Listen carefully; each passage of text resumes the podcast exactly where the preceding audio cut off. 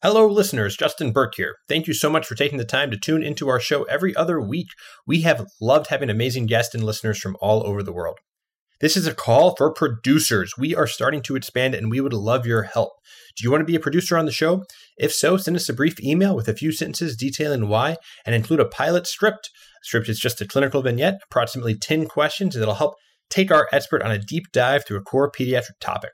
Thank you for listening and stay tuned for our next episode.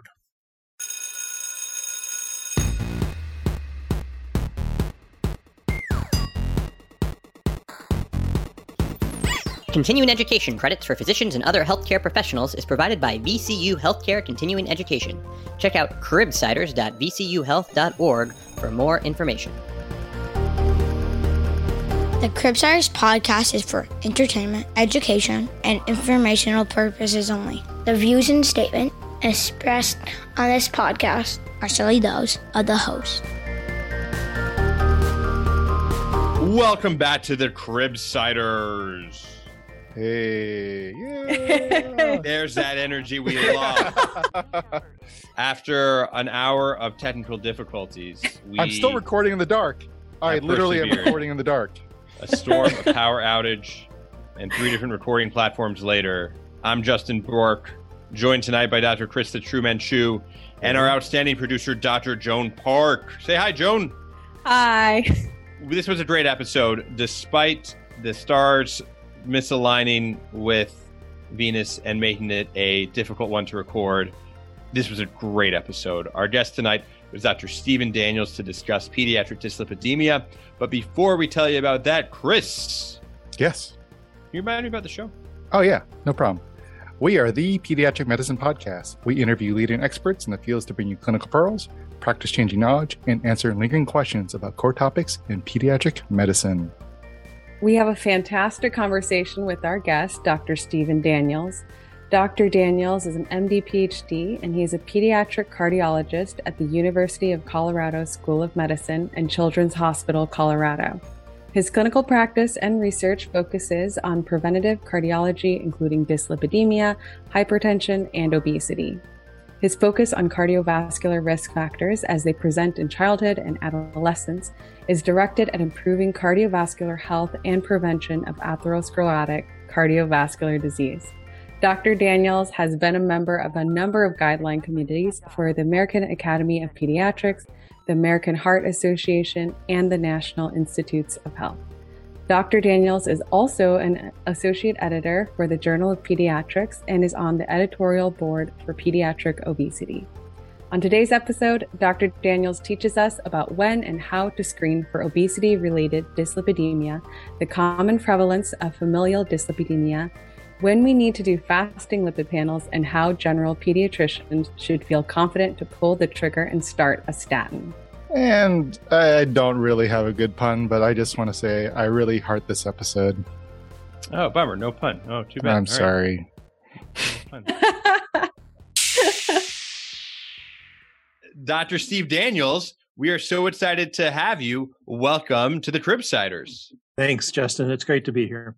We are so grateful for your time, your expertise, and we're excited to know you a little bit better. And to start, can you provide our listeners with a one liner to describe yourself and help our audience to know you a little bit more? Sure. So I'm a pediatric cardiologist. Uh, I'm also the chair of the Department of Pediatrics at the University of Colorado School of Medicine. I'm a father of four children who are all grown and out of the house, and a grandfather, uh, five now. I am uh, really passionate about prevention, picked pediatric cardiology so that uh, I could focus on preventing adult cardiovascular disease. And uh, that's been a big part of my career. Amazing. And with Colorado, I think hiking and skiing, are you a green circle, blue square, or or black diamond kind of guy? I am definitely not a black diamond kind of guy. I stick to the uh, intermediate slopes and uh, manage to uh, succeed there. But uh, it's a lot of fun, and it's uh, always great to get into the mountains any time of year. So hiking, biking, uh, skiing, all fun. I tried a black diamond once, and halfway down, the ski patrolman came and said, "Do you need help getting down the mountain?" and that was my very humbling experience on a, a mountain. Yeah, I'm smart enough not to even try. I'm smart. My favorite question is um, what is your favorite failure and what did you learn from it? Yeah, so I'll talk about a failure that happened early in my life. So um, it actually happened in Little League when I was, uh, I guess, 10 or 11 years old.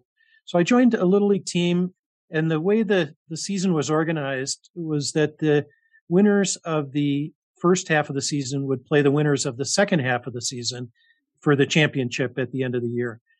And uh, I, the team I joined uh, was a pretty good team in terms of the players, but none of us knew each other, and uh, and so during the first half of the season, we lost every game, and uh, as you might imagine, at that age, that was uh, a pretty devastating failure. But the interesting part of the story is for the second half of the season, we won every game, and we actually won the championship game. And so I think the lesson learned, maybe two lessons. One is perseverance. I think sticking with it uh, is always uh, a valuable thing to do. But also, uh, what happened, I think, with our team is we gelled as a team. We learned how to play together. And I think that that was uh, an important part of what happened. I think that this is a perfect metaphor for the adversity of the technical issues that we just experienced together. And now I think we can gel uh, uh, for the second half of the season. This is great. So perseverance pays off in multiple venues. Perfect metaphor. Great. Uh, the question I wanted to ask is what is a book that every physician should read? Yeah. So I, I would pick uh, Caste, which is a book by uh, Isabel Wilkerson. And it focuses on the concept that, you know, we tend to think about caste as a construct, a social construct in India. But she really develops the concept that this is a, actually a construct virtually in every society and that we need to understand how it works. She also wrote The Warmth of Other Suns, which is another really great book about the migration of African Americans to northern cities. And uh, she's she's a great author, and uh, uh, it's well worth reading. Wow. Thank you. I'm definitely going to have to add that to my list. So we wanted to go ahead and get started with our cases at Ch- Kashlak Children's. So our first case, we have Livy, a 15 year old girl who recently moved from Staten Island to established care. Overall, she's been doing well, no past medical history and no acute concerns. So family history is significant for type 2 diabetes in mom. And on the physical exam, vital signs are within normal limits. And you note that she's at the 97th percentile for BMI. So to start off, whenever we send a lipid panel, it has so many different values. So what actually constitutes dyslipidemia? Well, so you're right. When we draw blood for a lipid panel, uh, we actually measure several different things. So we measure total cholesterol, uh, we measure triglycerides, we measure high density lipoprotein cholesterol or HDL and low density lipoprotein cholesterol or LDL. And each has its own set of normal values. And in general, we tend to use the same values across all pediatric ages in most labs. And in general, the values for children are lower uh, the normal values are lower than they are uh, for adults.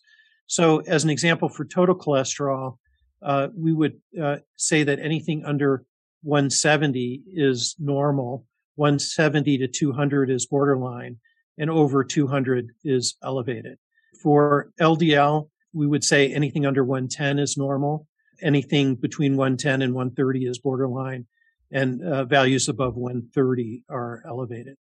And for triglycerides, some people divide by age, but I would generally say anything over 130 is elevated.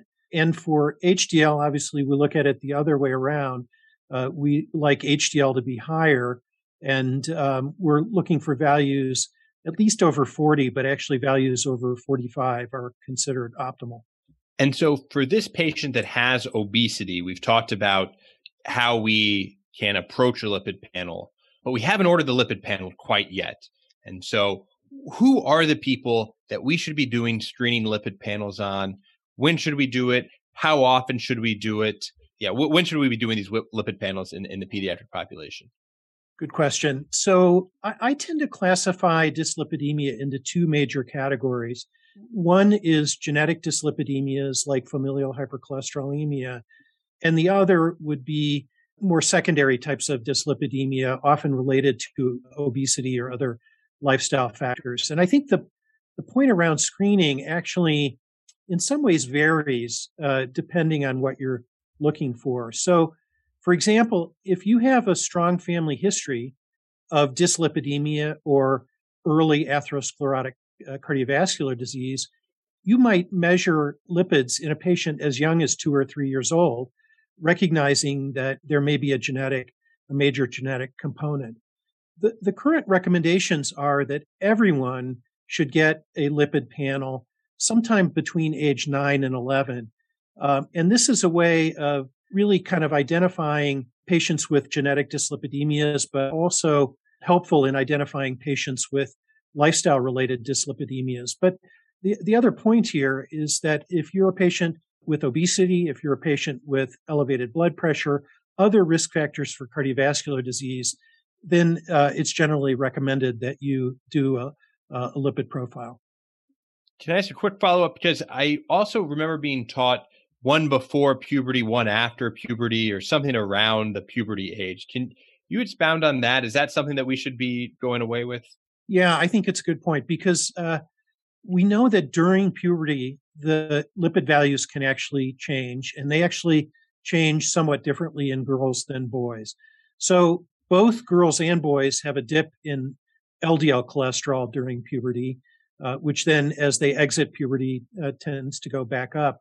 Boys have a dip in their HDL as well, which doesn't go up after puberty. And that's sort of how you get the sexual dimorphism in HDL cholesterol, where women end up with higher HDL cholesterol than men. And so the reason we pick age 9 to 11 is to try to avoid that uh, those changes that are occurring with growth spurts and other things that are happening during puberty. And you're right, it's wise to think about universal screening again as you exit adolescence and become a young adult. So we generally say age 18 to 21 is a, another time to do uh, a screening lipid profile. So if you do your first screening screening lipids, say at age 10, and there are no other concerns for like obesity related, like no hypertension or whatnot, then you say just repeat the one at sort of 18 to 21. If you have other reasons, so say they are obese or they have hypertension or some other metabolic syndrome that you're looking at, how often would you suggest checking it? Is it something that we should be checking annually as we watch as we watch them progress, or or just more or a longer time frame from that? Yeah, it depends a bit on on the results and also on your ability to manage the other risk factor. So, you know, in this case, uh, for this patient, I think we don't really know if they've had a lipid uh, profile earlier or not. But with a body mass index at the 97th percentile, it, it would be a good time to do a lipid profile because I, I think we want to know are we seeing the, the dyslipidemia that often goes with uh, with obesity, which interestingly is um, dyslipidemia that really focuses on elevated triglycerides and low HDL, not as much on elevated LDL cholesterol. Um, and so that's the pattern that we often see with obesity related and lifestyle related dyslipidemia. And going even deeper into the weeds, before we've ordered a lipid panel on this patient, I know that there's higher level markers for dyslipidemia, and especially in patients who are younger that wind up having uh, atherosclerotic vascular disease, things like ApoB. Are there is there any indication for when we should be ordering the other lipoprotein A or ApoB, or what are some of the other screening labs that we might not be ordering, but just so that we have a broad sense of what all the lipid biomarkers are? Yeah, uh, this is where it gets a little bit complicated, but um, you know, I think that some people have argued that measuring ApoB is a very good way of looking at uh, atherogenic particles, and that's obviously a major focus of interest. But we can actually also get to something similar by measuring what's called non HDL cholesterol, which would be the total cholesterol minus the HDL cholesterol. And the beauty of this is you don't need to be fasting. Fasting really doesn't have that big an influence on your non-HDL cholesterol.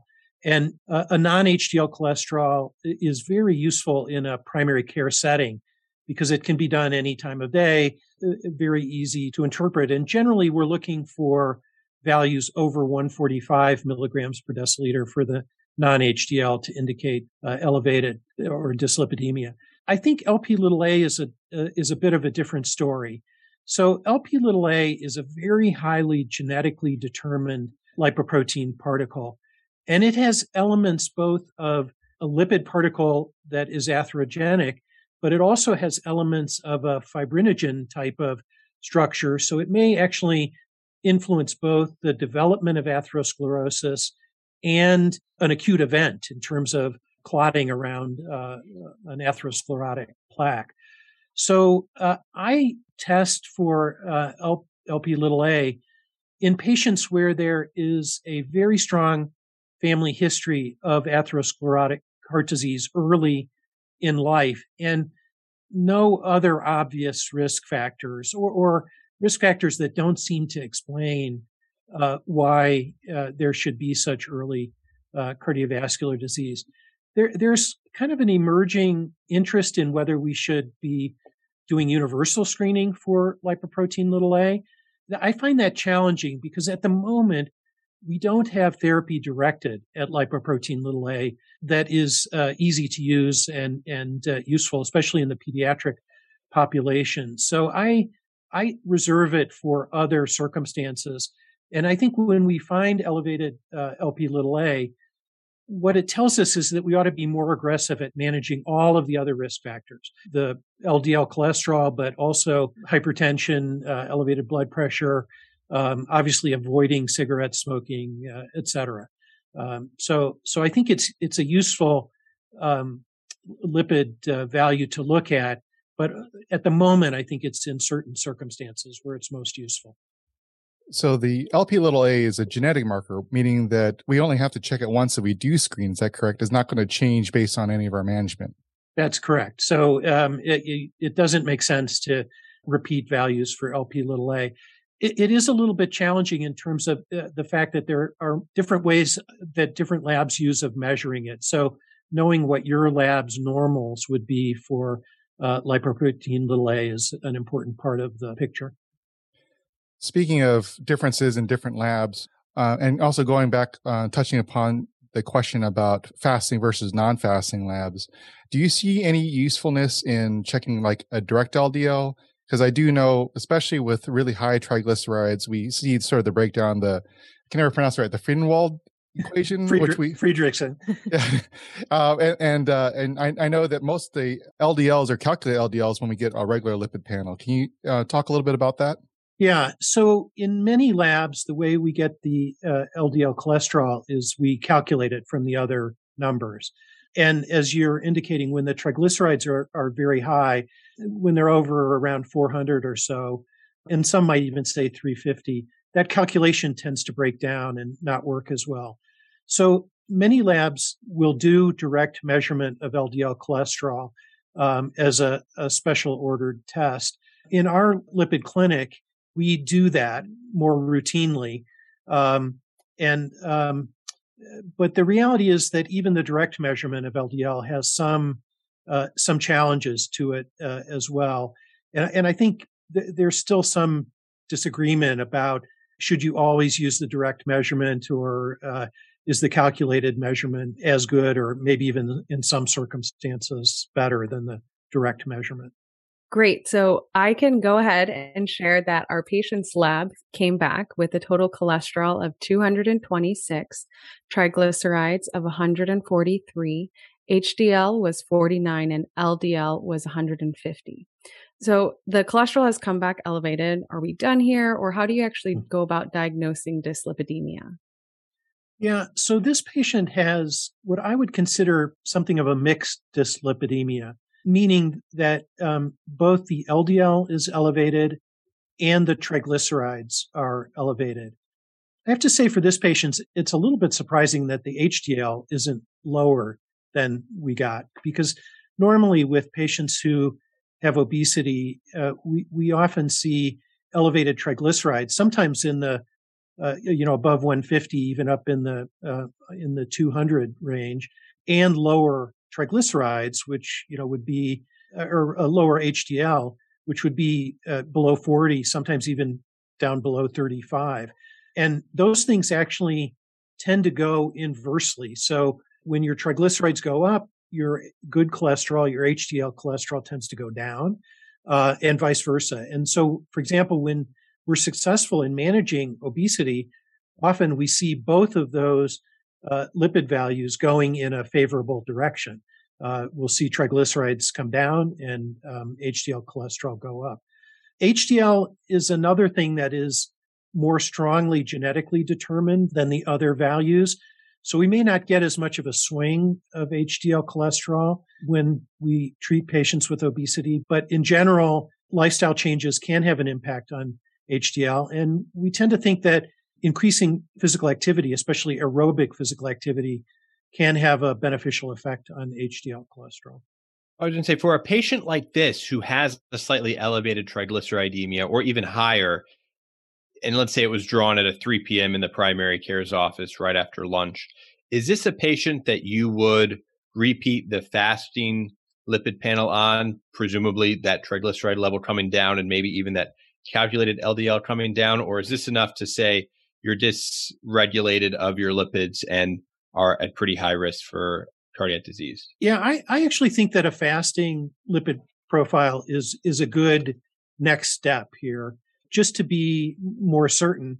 And you know, the triglycerides are the one value that is most responsive to having just eaten or you know even changing in response to diet over the last 24 or 48 hours now you said that this patient looks like a sort of a, a mixed dyslipidemia to you um, I know there are a couple different phenotypes we're looking at, or at least categorizations, and I can never get them right in my head. So, I mean, we so have mixed, we have sort of the, the more familial hypertriglyceridemias. What are some of the big buckets that we have in terms of, and how important is it to diagnose the exact type of dyslipidemia they have outside of familial versus non-familial? Yeah, I actually don't think that being too specific there is um, is that helpful. So I, I think when you're in the category of lifestyle and obesity related dyslipidemia, which I think this, this patient is, then the question is, where do you go next? And I think the focus really should be on changing lifestyle, improving diet, improving physical activity, improving the body mass index uh, percentile is, is really the approach here for, from my perspective. And I think when you're in that mixed category, and especially when it uh, is clearly related to obesity. I think that's the clinical approach to those patients that is most beneficial. How effective are those types of management recommendations? Like, what? How do you normally talk to a patient and their families about weight loss and BMI? Do you say, "Hey, we should shoot for five percent weight loss or a BMI less than so and so"? How what? How are the goals that you set, and how do you talk about that with the patient? Yeah, it's interesting. I I tend not to talk about um, weight and BMI and goals. I tend to talk about behaviors and you, you know my my sense is you know you can sit around all day thinking about what your body mass index percentile is but if you if you don't change your behaviors you won't have an impact and and I think that by focusing on changing behavior and and we know there are a number of ways of helping patients do that uh, I, I, think the BMI percentile and the lipid values will take care of themselves. Uh, you know, I think we know from research that if you can get a five to 10% improvement in your body mass index percentile, that you're going to have improvement in your risk factors. But I'm not sure talking to patients that way is, is most beneficial. I think we can say that what we want to do is focus on a series of behavior changes that when we're successful in making those changes will result in uh, improved uh, uh, risk status. Steve, I think that's so great to, to comment on because I will admit that even after residency now, this is something I've had so much more exposure to of focusing on the lifestyle intervention, focusing on the exercise, and really avoiding a certain amount of, of toxicity and shame that goes in with focusing on the weight, where the goal is not explicitly to to lose pounds, but to to have these healthier uh, uh, lifestyles, which uh, improves. And so I think this is something that, uh, as an attending, that I have had more and more exposure to and work on harder and harder, of not focusing on on weight and being very uh, body positive and healthy at any weight.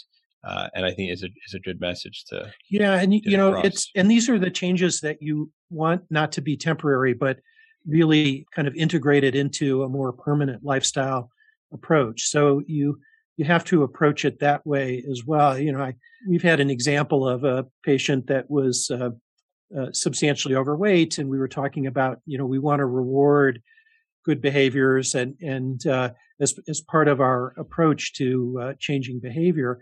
Uh, and the family said, "Oh, we've already done that. If if uh, he reaches a weight of whatever it was, we're going to go on a cruise." And, you know, it's like, okay, time out. That's not the way we need to think about this because, you know, really the focus is, is on how you approach diet and, and, uh, physical activity every day. And, uh, and the rewards ought to be for, uh, accomplishing these individual behaviors. And they don't have to be huge rewards. They can be more modest rewards, but given, uh, in, a, in a more sequential kind of way. Great. Should we move on to our second case? It's a great idea. Great. Here we go. So, our second patient, Cole, is 10 years old and also here for a well child visit. His height, weight, and BMI are at the 50th percentile. He's active and a part of the school's basketball team. His lipid panel returns with a total cholesterol of 280, triglycerides of 125, HDL 45, LDL of 210. So, upon further history, you find out that while mom and her parents are healthy, dad was recently diagnosed with hyperlipidemia at age 37. Paternal grandma has an ischemic uh, HFrEF at, from an MI at age uh, 60, and paternal great grandpa died at age 45 from presumed MI. So, based on this history and lipid panel, what is the most likely diagnosis here for Cole? Yeah, so there's clearly a lot going on here in this family. And I think the family may not until now have put all this together and especially have not uh, really thought of it as a, as a pediatric program uh, or problem. So I think this is a patient that has heterozygous familial hypercholesterolemia. All of the numbers and signs point to that.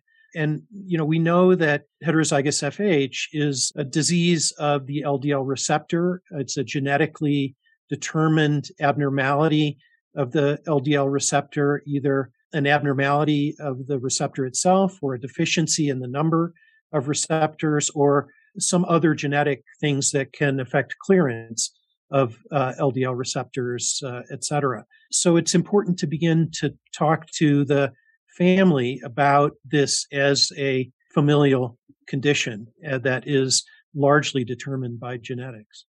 And can you quickly touch base on some of the, the different types of familial dyslipidemias and, and what are the cutoff values? What should we be looking for specifically when we get these grossly abnormal lipid panels? I feel like it's pretty good where we can say this is fa- familial hypercholesterolemia of some way, this is bad.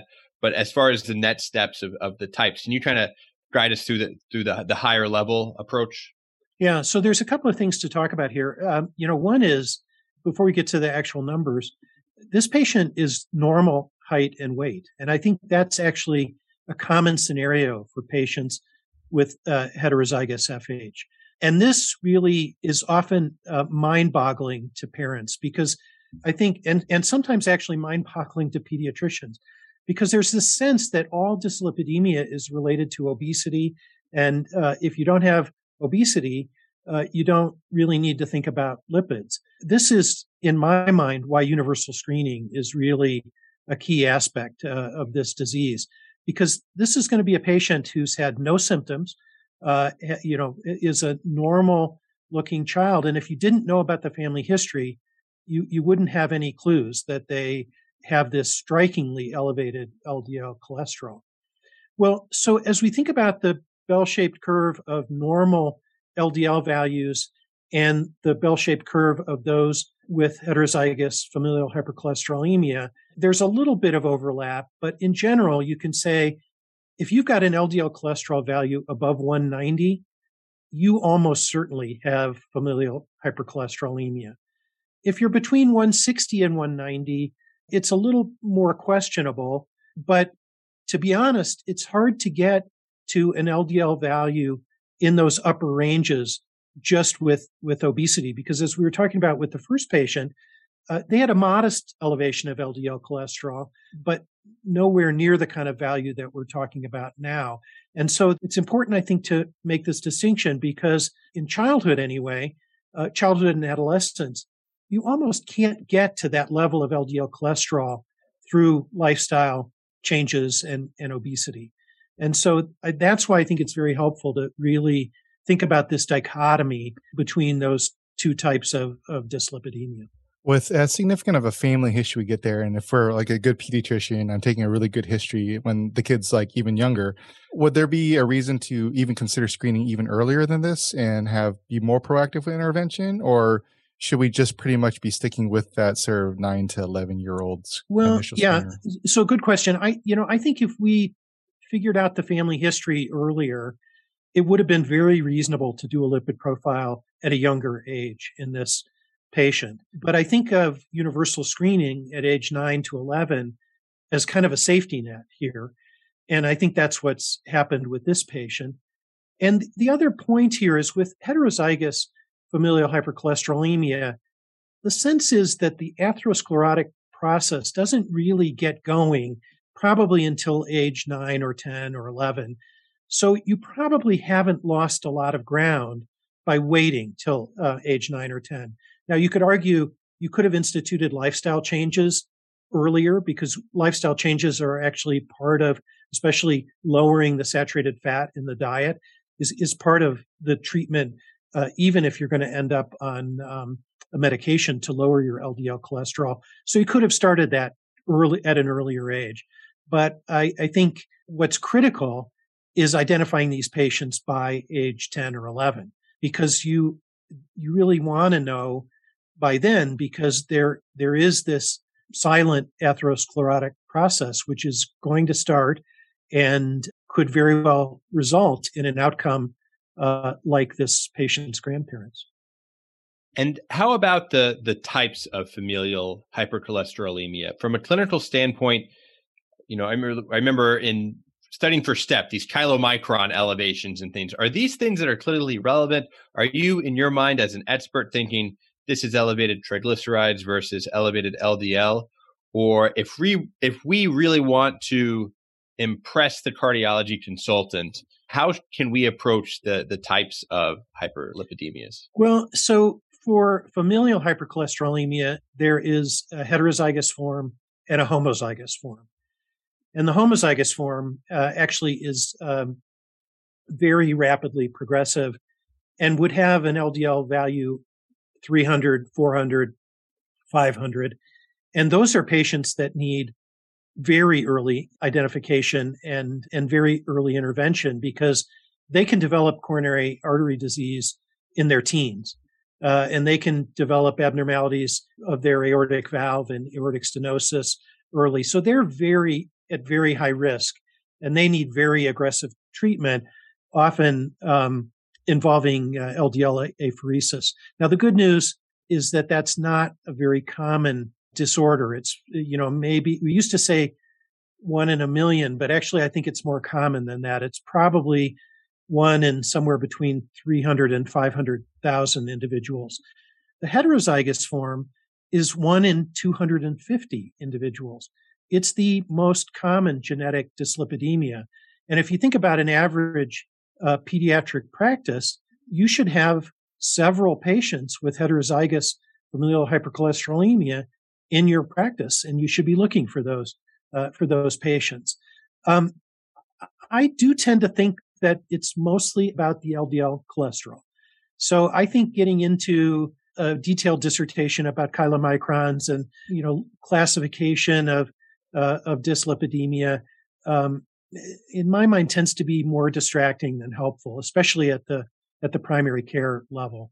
Now there are other rare genetic forms of dyslipidemia, uh, and other things, but uh, but I, I think that you know the average pediatrician is not going to see those those abnormalities, and I think what to me seems like is most disappointing is there are many patients, and this is actually true of young adults too, who have heterozygous familial hypercholesterolemia, who have very high LDL cholesterol and go unrecognized.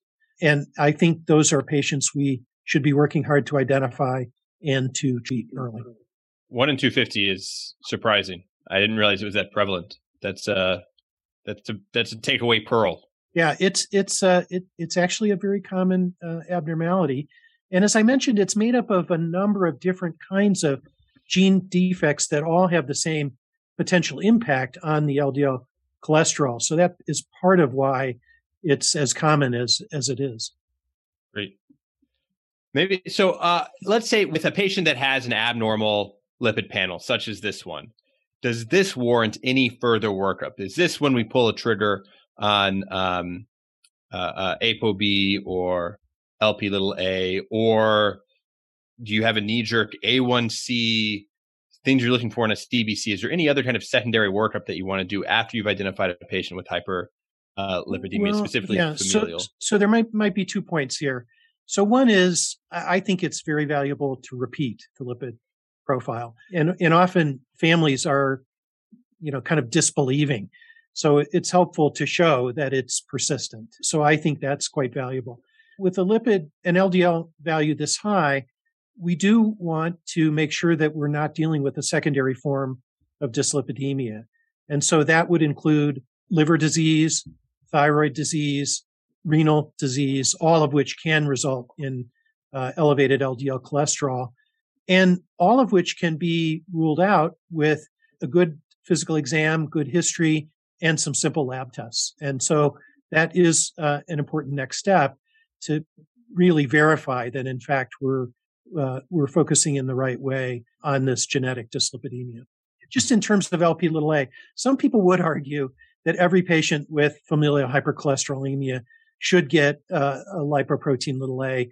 Again, I think it's uh, it serves as kind of a risk stratifier and and might again help to guide you to be more aggressive uh, in your treatment.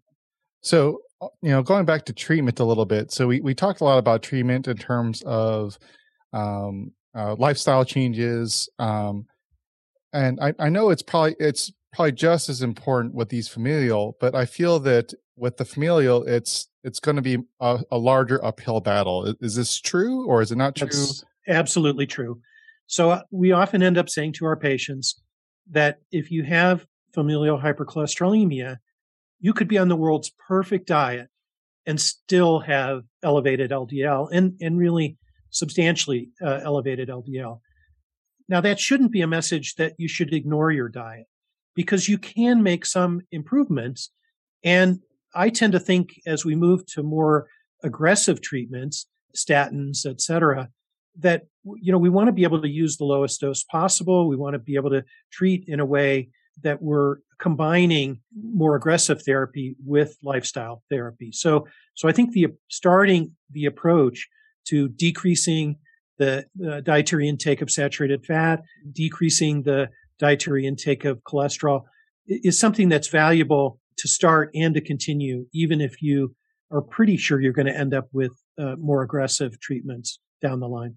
So you mentioned statins. And so the three of us here are all med peds docs. And in the adult world, we calculate ASCVD risk score to kind of determine whether or not a patient should be on a statin or not. So how do exactly do you determine who gets a statin in the pediatric population? Is there a preferred statin that you would like to use? And what dose would you start at? Yeah. So this is a really interesting difference between adult medicine and pediatric medicine. And if you think about the risk calculators that are used in adults, they're generally estimating the 10 year risk of having an atherosclerotic event. Of course, at a younger age, your 10 year risk is very low. And we don't yet have good calculators of lifetime risk. So I hope at some time we'll get to a similar approach in pediatrics that we might be able to actually have the data that would allow us to create a similar kind of risk score that would help guide us uh, in treatment. But at the moment, we don't have that. So we really base it on LDL levels. And the approach that we take is essentially everyone with an LDL cholesterol above 190 milligrams per deciliter probably deserves more aggressive treatment, usually with a statin. The patients who are between 160 and 190 fall into a bit of a gray zone. And I would say that if those patients have risk factors like hypertension or other kinds of risk factors, then you would be more likely to treat them pharmacologically. So for those patients, it is thinking in a more combined way about the risk, but not in a way that you develop a score. Got it. And is there a preferred statin that you use or a dose that you like to start at? Well, I tend to use the higher intensity statins. So, you know, I think atorvastatin or rosuvastatin would be uh, likely the first choices. And I think it's important to start with a low dose. So again, this is a difference between the current adult focused approach, which almost always places patients at a high intensity statin at a high dose. I think for pediatrics, we like to start low and do some titration based on the kind of impact that we get on LDL cholesterol with our lower doses of statin. And are there specific side effects or labs that you're monitoring for kids on a statin? Yeah, so there are a few things that we think are important to talk to families about. So the probably the biggest one is the issue of myalgias and especially progression to rhabdomyolysis, which is very rare and may be more of an idiosyncratic relationship. So what, what's interesting to me is when you talk to adult practitioners, they find a, a very high prevalence of myalgias in response to uh, use of statins. I think there's been some very good recent research that shows that that's actually a, probably a nocebo effect, not an actual effect of the statin. And one of the things that I think helps us understand that is we see a very low prevalence of myalgias in children. Now, you could argue that that's because we tend to use lower doses, but I actually think it's because myalgias are not as common as we sometimes give them credit for in, in using statins. So we have patients and families look out for muscle related symptoms. When we hear about muscle related symptoms, we'll measure creatinine kinase to look to see if it's elevated, but only respond if it's something like 10 times the upper limit of normal. So it has to be very elevated to respond to it. We in the past have thought about liver abnormalities related to statins. That seems to be less of an issue, you know, than the concern uh, used to be. But I, I, think in pediatrics, we do often follow AST and ALT uh, as patients are treated with statins. And then the other big issue with statins is their potential for teratogenicity. So we work with our female adolescent patients to be sure that they know uh, that if they're sexually active, they should be on birth control and that pregnancy should be planned and uh, that it's um, unwise to be on a statin during pregnancy. So my next question is, so obviously statin is, you know, we've decided on doing a statin and we want to make sure that um, these patients are being treated. Say they do have myalgias and you stop the statin obviously until they feel better. I know, especially in our adult literature, we have a lot of great studies looking at re-challenging statins, possibly even using the same statin. What is your approach? Do you change to a different one? Do you go with like pravastatin, which might be a little lower in terms of potency? Like how, how, do you manage that? And do you check for anything else? Is this time to recheck for TSH or vitamin D or start CoQ10? Like what, what are the, what are the things that we do in our pediatrics? Yeah, of course, the uh, answer is it depends.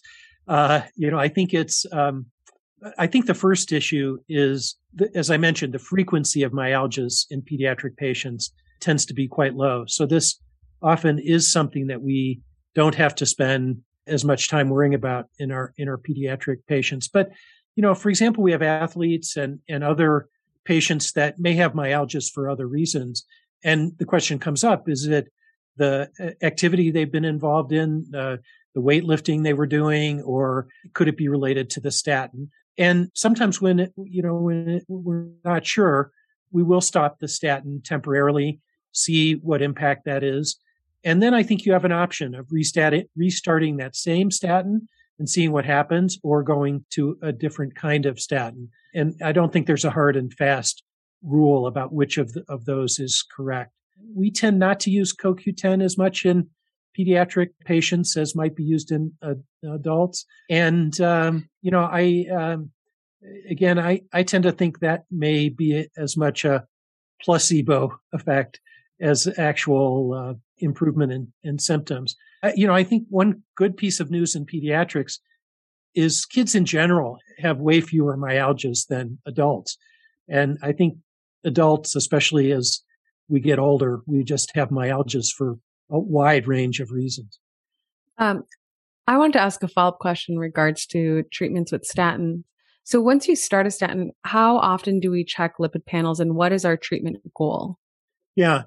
So the place I would start, as we mentioned, is uh, we start with a low dose, and I would do my first check in about six weeks. So a month and a half, maybe to eight weeks, and then recheck as we reach sort of a steady state. I think you can get into an every three month follow up and, and ultimately when you're very stable, even into an every six month kind of follow up uh, schedule.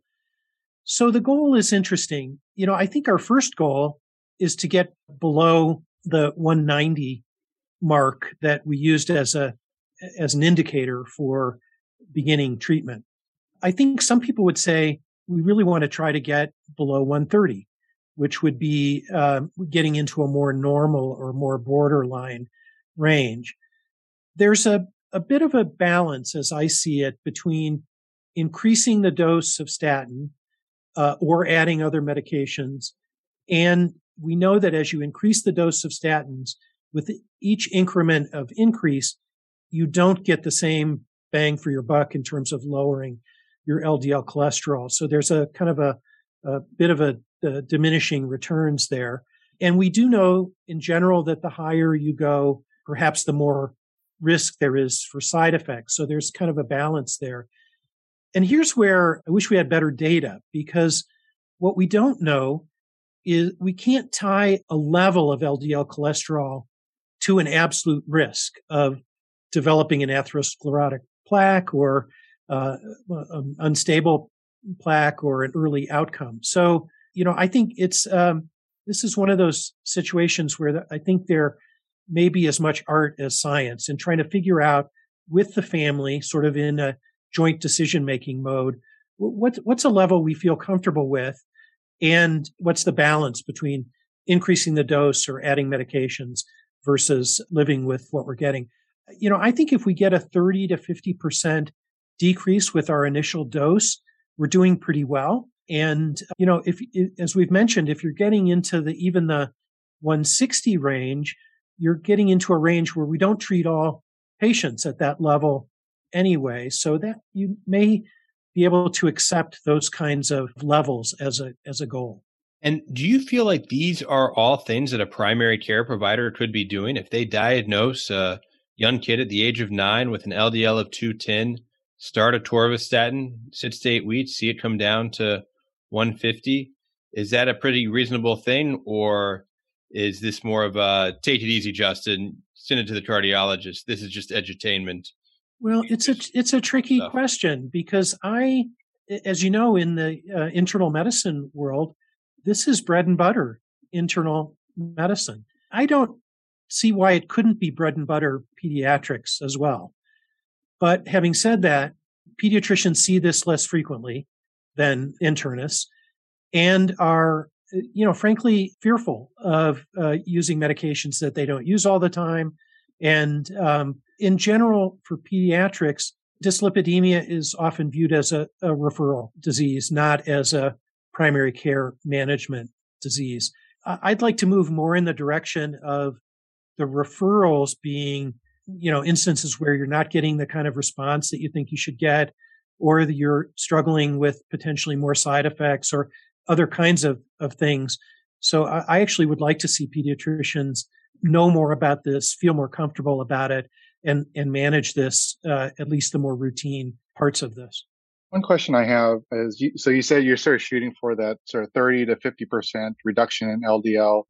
I know, at least in the adult world, we sort of have a rule of thumb that looking at moderate intensity statin therapies, so that would be like atorvastatin 10 to 20, rosuvastatin 5 to 10, and pravastatin 40 to 80. That sort of gets me sort of in the ballpark with my adult patients. Is, is it similar with kids, or I know you said start really low.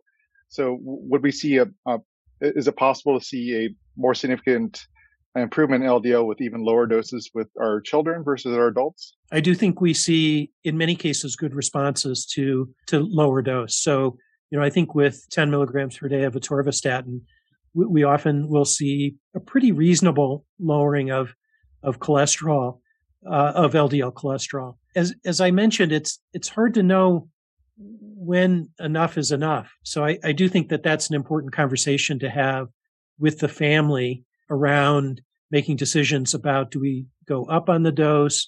You know, do we do something like add ezetimibe uh, to the regimen? Or, you know, in some very difficult patients, we actually can add uh, bile acid sequestering agents, uh, although those are really hard to take for children and adolescents. They're, they're hard to take for adults, actually. And um, in some cases, you know, there may even be a question about should you get even more aggressive by using the PCSK9 inhibitors.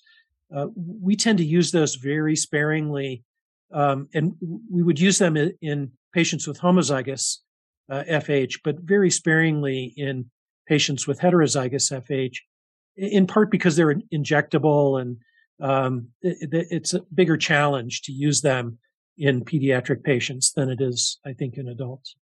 I assume prior auths would be very difficult in, in our children to get those. And I assume at that point I would have referred to a patient to some sort of lipid specialist in pediatrics, correct? Yeah. Yeah. I yeah. That's I, correct. My rule of thumb is when I'm on the second PCSK9 inhibitor, that's when I do the referral usually is this is this is getting too much. okay, so I guess the next question would be so if we're looking at more hypertriglyceridemia, we've been talking a lot about LDL lowering are we approaching this a little differently? Are we still starting off with a statin, even though it doesn't have as big of an effect on the triglycerides? Or are we shooting for um, some other medication like a fibrate or um, icosapent ethyl or something like that, which I know has not really been studied in, in children? Yeah. We, um, so uh, again, this is um, a bit of a gray area for pediatrics. So, you know, there's no question that for patients who are in the range of uh, genetically determined hypertriglyceridemias, you know, patients who have triglycerides over a thousand, the concern there becomes more a concern about pancreatitis. You know, there's an underlying concern about atherosclerosis, but it's, but it's really a different kind of concern. For patients with more moderate elevations of triglycerides, I tend to think that if we're appropriately aggressive about our dietary therapy, and for triglycerides, it really has to be both about simple sugars and about saturated fat, that we should be able to accomplish lowering those levels w- with appropriate lifestyle and especially dietary treatment. So I, I, think it's fair to say that we don't have very many pediatric or adolescent patients who are on fibrates um, or on other agents to lower triglycerides. And I, I think for pediatrics, uh, unless the triglycerides are very, very high, we tend not to treat them pharmacologically.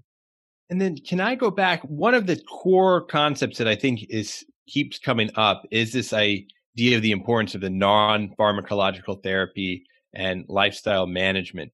Do you have a spiel that you go over with patients? Is there a way that you really focus on how much aerobic activity or to encourage them or specific dietary changes? Are you referring to nutrition or what are things we can do in clinic to really try to drive home the most effective behavioral counseling?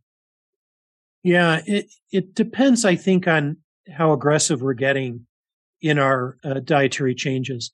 So I think the kinds of dietary changes that we're talking about with uh, familial hypercholesterolemia really are helped by including a dietitian in the team. And we have dietitians in, in our lipid clinic who are, I think, very effective at working with patients on understanding where saturated fat comes into the diet, understanding, you know, why simple sugars are way more prevalent than people would, would think, et cetera, and are very good at implementing those kinds of behavior changes. When we think about primary care, you know, it's, it's very different across different primary care pediatric practices in terms of what kinds of multidisciplinary approaches they have available to them. So, you know, there are some primary care practices that that have ready access to dietitians, and and I think that's very helpful. Uh, but many do not. Again, I I think the approach is very similar to what we were talking about when we were talking about obesity. It's it's really a stepwise approach. I, I think this concept of using motivational interviewing to try to meet the patients and their families where they are in terms of which kinds of changes they'd like to focus on first, which kinds of changes they think they have the capability to make, uh, I think is, is really an important part of organizing this. And, you know, part of the problem is it feels from a physician standpoint to be um, like a very slow process. And I think many of us as physicians, you know, feel like, can't we just give recommendations and that will turn into mm-hmm. action? And I think we have to remind ourselves over and over again that among the hardest things we do are to get patients to change their behaviors and that we really have to work on the points that we know education is not enough. We really have to be, you know, kind of uh, junior psychologists to re- really be successful in making those kinds of, of lifestyle uh, and behavior changes. But I also think we know that if we do it well and work with patients in the right way, we can be successful. You know, I, th- I think there's another point to make about familial hypercholesterolemia, which we haven't had a chance to talk about yet. And that is because it's a genetic disease, if we find it in one family member, we should start looking in other family members. So it's interesting. In the case we talked about, we actually had older family members with kind of indicators of, of disease. But it's not uncommon for the screening in pediatrics to identify the first person in the family who is aware that there is this heterozygous FH. So we need to use that as a way of getting the parents screened, getting the grandparents screened, getting the aunts and uncles and um, uh, and the siblings uh, screened. And th- this is an approach that is almost universally applied in Europe and works very well in their healthcare system. Uh, in fact, you, could argue that in, in Europe, because they're so focused on this cascade type of screening, that they don't have to do universal screening. But I think in our healthcare system, with the difficulties we have in getting complete family histories, et cetera, uh, I actually think this concept of what I would call reverse cascade, meaning starting with the child and moving upward in family members, really can be beneficial because you may have parents and grandparents who are at, at substantial, more proximate risk of real cardiovascular disease. And so by identifying the children, I think you can actually have a big impact in the family as a whole. Um, I think I'm going to close this out with a final question that we like to incorporate into all of our episodes. So, how do you see racial disparities, social determinants of health impact dyslipidemia in kids? Yeah. Um, and of course, it depends on which dyslipidemia we're talking about. So, I think that when we're talking about the kinds of racial disparities and, and ethnic disparities that we see in obesity, we see concomitant disparities in dyslipidemia. And so it's important to recognize that because we see higher prevalences and higher severity of obesity and, and severe obesity in African Americans and, and our Hispanic populations, uh, we, we really need to be tuned into those issues as we design our healthcare system around identifying those patients. And, you know, all of the things we've been talking about related to lifestyle really have to be tailored to be culturally appropriate and culturally effective. So we have to recognize that families come with different concepts about diet, healthy diet, physical activity, you know, what's a healthy body mass index, et cetera. And we have to be aware of those issues and, and deal with them individually. For familial hypercholesterolemia, it's a bit of a different picture because it is so strongly genetically determined. And it's interesting. If you go to South Africa, as an example, dyslipidemia is very prevalent. Uh, familial hypercholesterolemia is very prevalent in the white population and almost unheard of in the uh, native African population. And the thinking is that there may be uh, something of a founder effect in terms of the Dutch settlers in South Africa who brought the genetic mutation. We see the same occurring in um, Quebec, in um, in Canada, et cetera. So there there are interesting differences in prevalence of gene defects across populations that uh, it's important to be uh, aware of for these genetic dyslipidemias. And just to connect a few dots, I would say in terms of understanding how race ethnicity affects a wide range of things in our healthcare system, the book I re- recommended at the beginning actually speaks to important concepts about that.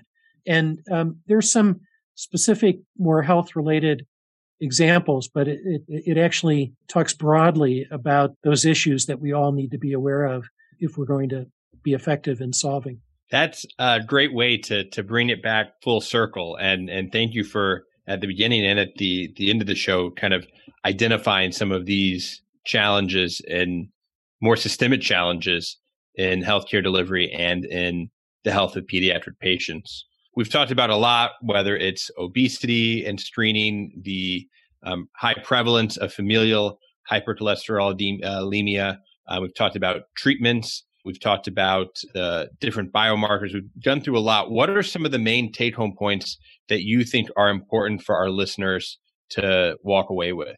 Well, so I, I think that a key factor is that familial hypercholesterolemia in the heterozygous form is way more common than people often uh, recognize and occurs in the absence of obesity. So this, I think, is the rationale for universal screening of children to identify those kids with familial hypercholesterolemia who need to be recognized early and uh, and once recognized can be treated and actually as we discussed interventions can occur throughout the, the family which can improve risk across multiple family members I, I think that a key takeaway for the uh, uh, more lifestyle and obesity related dyslipidemia is that it uh, is a part of what we see as the kind of multi-system effect of obesity.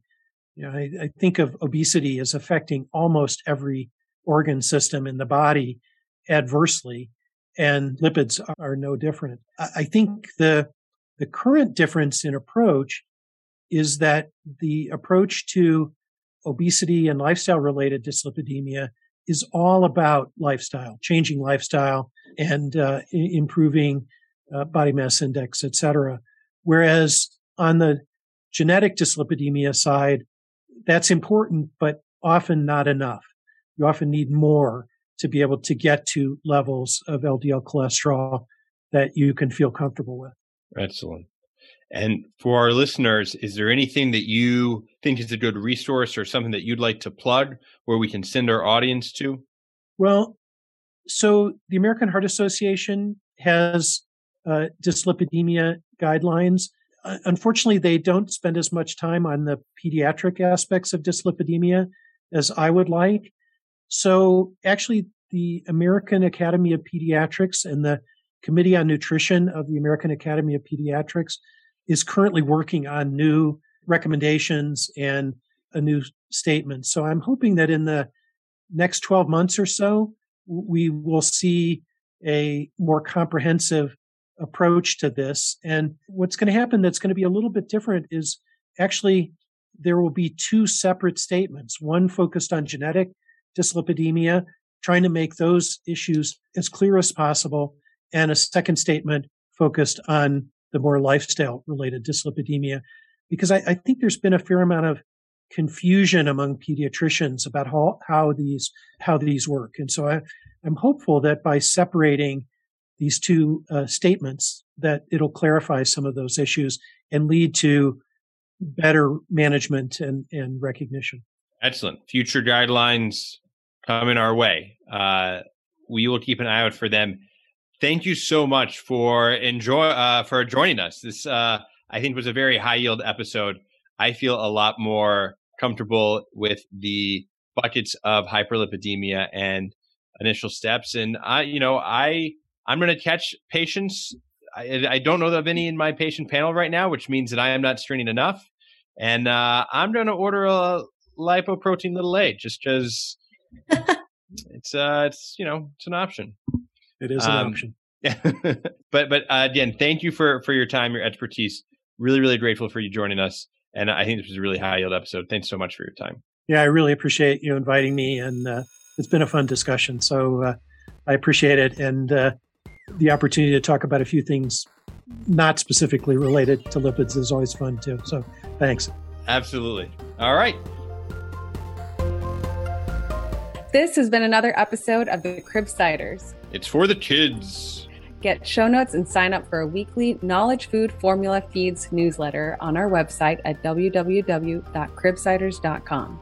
We are committed to providing you with high value, practice changing knowledge. And to do that, we need your feedback. So please subscribe, rate, and review the show on Apple Podcasts or your favorite podcast player. You can also email us at thecribsiders at gmail.com. A special thanks to our producer for this episode, Dr. Joan Park. Also, a big thanks to Dr. Sam Masur, our showrunner, and Dr. Nick Lee, the executive producer for this episode, and always our wonderful social media team. I've been Justin Lee Berk. I've been Joan Park. And this has been Chris the Chi Manchu. Thank you and good night. Hey, you've already listened to the entire episode. Now claim CME credit. Continuing education credit is provided by VCU Healthcare Continuing Education. VCU is accredited to provide continuing education to the entire healthcare team. Check it out at cribsiders.vcuhealth.org for more information and to claim your credit after listening to this episode.